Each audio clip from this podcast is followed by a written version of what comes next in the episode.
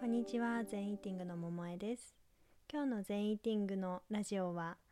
ウェルビーイングのアンケートの取り方についてお話ししていきたいと思います。今日このお話ししたいなと思ったきっかけが最近ありまして、アメリカのテック企業、IT 企業の人事の方が最近全イーティング、あの、会社で取り入れたいですっていう風にご連絡くださって、えっと来週あたり予約をしてくださってるんですけどなんか50人ぐらい社内のこうランダムにその福利厚生みたいな感じで社内のウェルビーイングウェルネスヘルシーイーティングとかメディテーションとかを毎月いろんなプログラムを、えっと、自由に受けられるような枠の中に私のプログラムも入れたいっていうようなあのお問い合わせだったんですね。私があのそういう場合って参加した方たちの個別の声がなかなか人事の方とか経営企画の方とか、まあ、その主催した側の方に拾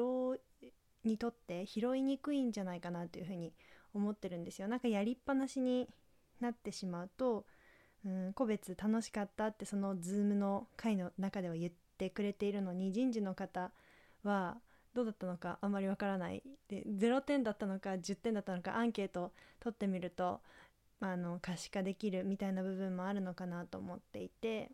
まあ、特に企業で福利厚生みたいに入れていただく場合はそういう指標みたいなのがあった方が人事の方経営企画の方とかにとっては役に立つのではないかなと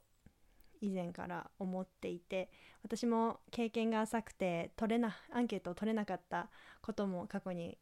何回もあったのでのでチームビルディングの時はいいんですけどなんかそうウェルビーイングプログラムみたいな時はやっぱりアンケート必要だなと思ってそんなきっかけで今日はアンケートの話をしたいなと思いました。そして私なりに今回調べてみました。英語でウェルビーイングのアンケートを取るのが多分初めてだったので私にとっても新しい情報を入れてどんな質問をするのが一番いいのかなというふうにちょっと調べてみたので今から日本語でそれを解説させていただくことで、まあ、英語で提供する方は多くないと思うんですけどそのまま日本語でも使えるものなのでウェルビーイング関連マインドフルネス関連の何か提供されている方今からしたいなって思ってる方にとって役に立てるといいなと思って質問項目もちょっとお伝えしたいと思います。まずアンケートは終わった直後に1回だけ取るタイプにしたいと思っていて、えっと、あなたのウェルビーイング度度合いはこの体験の前と後でどのぐらい変わりましたか？という質問項目に対して6項目聞いてるんですよ。全体のウェルビーイング 1, から5マインドフル視点でのウェルビーイング。1から5、えー、メンタル精神的な視点でのウェルビーイング。1から5、えー、感情的なウェルビーイング。から身体的なウェルビーイング。職場の心理的安全性の数字も1から5で聞いてみています。アンケートは2分以下で答えられるといいなと思ってるので数字でこの辺りを聞いてでその後何かメッセージがあればお聞かせください。でえっと音声の体験版みたいなもの全イーティングの食べる瞑想で聞けるものを日本語でも英語でも私の場合はご用意してるのでこの後こう習慣で続けたい方は E メールアドレスをいただければそこに音声を送りますよっていうような項目も設けています。っていう感じです。でそうすることで日常にも取り入れたいっていうウェルビーイングとかマインドフルネスってその1時間とか1日たった1回やっただけで人生変わるっちゃ変わるんですけどなんかやっぱり毎日続けることも大事だなと思うので、うん、日常に取り入れやすいものをそのサポートとして用意しておいてあげるっていうのもアンケートに組み込むとやりやすいかななんて思って私はそうしてみています。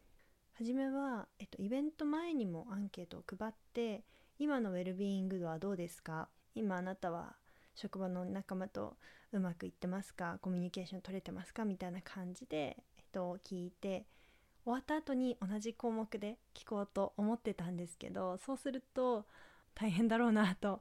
思っったのであとその数字がどのぐらい信憑性があるのかっていうのをあの全員が多分全員強制することができないなと思ったのでなんかどのぐらい変わりましたかっていう聞き方にすると他にも聞きたいこといっぱいあるんですよ。満足度はどうでしたかとか。でもまあそれは省いてみました。満足度はどのぐらいウェルビーイング度が上がったかとおよそ比例するかなと今回の場合はテーマがウェルビーイングなのでウェルビングプログラムに参加してウェルビング度合いが上がったよっていうことであれば満足度も同じぐらい上が高いのかなっていうふうに予想できるんじゃないかなと思ったので質問を減らすためにウェルビーイング度はどのぐらい変わりましたかっていうふうにやってみることにしました。あとこのアンケート自体を心理的安全にするために回答は匿名で処理されますっていうことと、えー、あなたが答えたくない質問は答えなくていいですよみたいなことを書いてます。結構ヨーロッパの方が特にその個人情報に関しての心配される方が多いので自分より気にする人がいるかもしれないっていう視点でこの辺はホスピタリティなのかなというのを特にこういう心のこと聞く時は心理的安全な発信をした方がいいかなと思ってアンケートも安心してお答えいただけるようになるべくできたらいいなと思って作ってみています。あといくつか私は今回盛り込めなかったんですけど面白い英語の設問で日本であんまり見ないなと思う設問があったのでバーッとちょっと読み上げたいと思います。私は安全な環境に住んでいる生きていると感じている。これ大体数値ですね。1から5とか10とか。私は私は自分の健康が家や職場環境に与える影響を認識している。私はありのままの自分自身を愛して受け入れている。私は自分にをストレスにさらすようなことをマネージ管理できると認識している。私は感情的に強くて回復力がある。レジリエンスが高いと感じている。私は全体的に見てかっこ感情身体など全体性があって良い状態である。職場でのストレス職場以外のところでのストレスや不安。マインドフルネスの日常のプラクティスは何をやってますか？瞑想ヨガフィットネスとかとかいろいろ例が書いてあります。会社が開催するウェルネスプログラムはあなたにとって役に立ってますか？あと職場の心理的安全性とかチームへの満足度みたいなものへの質問もいくつかピックアップしていてあなたのチームメンバーとの関係性への満足度はどうですか？チームメイトとのコミュニケーションに満足していますか？チームメイトはあなたにコミュニケーションをよくとってくれますか？あなたのチームと一緒に働くこと楽しく感じていますか？あなたはチームとどのぐらい心理的に近い近いように感じていますか、えーと、チームや職場のグループの中でどのぐらい対等に扱われていると感じますか？年齢とか性別とか含めてかしらね。あなたのことをチームメイトは個人的なレベルでどのぐらい考えて気を配ってくれますか？あなたのチームメイトはあなたのと、えー、職場以外での顔をどのぐらい知っていますか？あと面白かったのが、え昨日がもし特別だった日だったとしても教えてください。全体として昨日はどのぐらいハッピーでしたか？全体として昨日はどのぐらい不安がありましたか？みたいな質問もありました。これは私は意図がうん。特別じゃない日なんてないっていう意図なのかな？えー、大体昨日のことを聞けばわかるっていうことなのかもしれないなと思いながら面白い切り口だなと思ってました。そんなところで長くなってしまいましたがウェルビーイングやマインドフルネス関連のアンケートを取る際の参考になっていれば幸いです。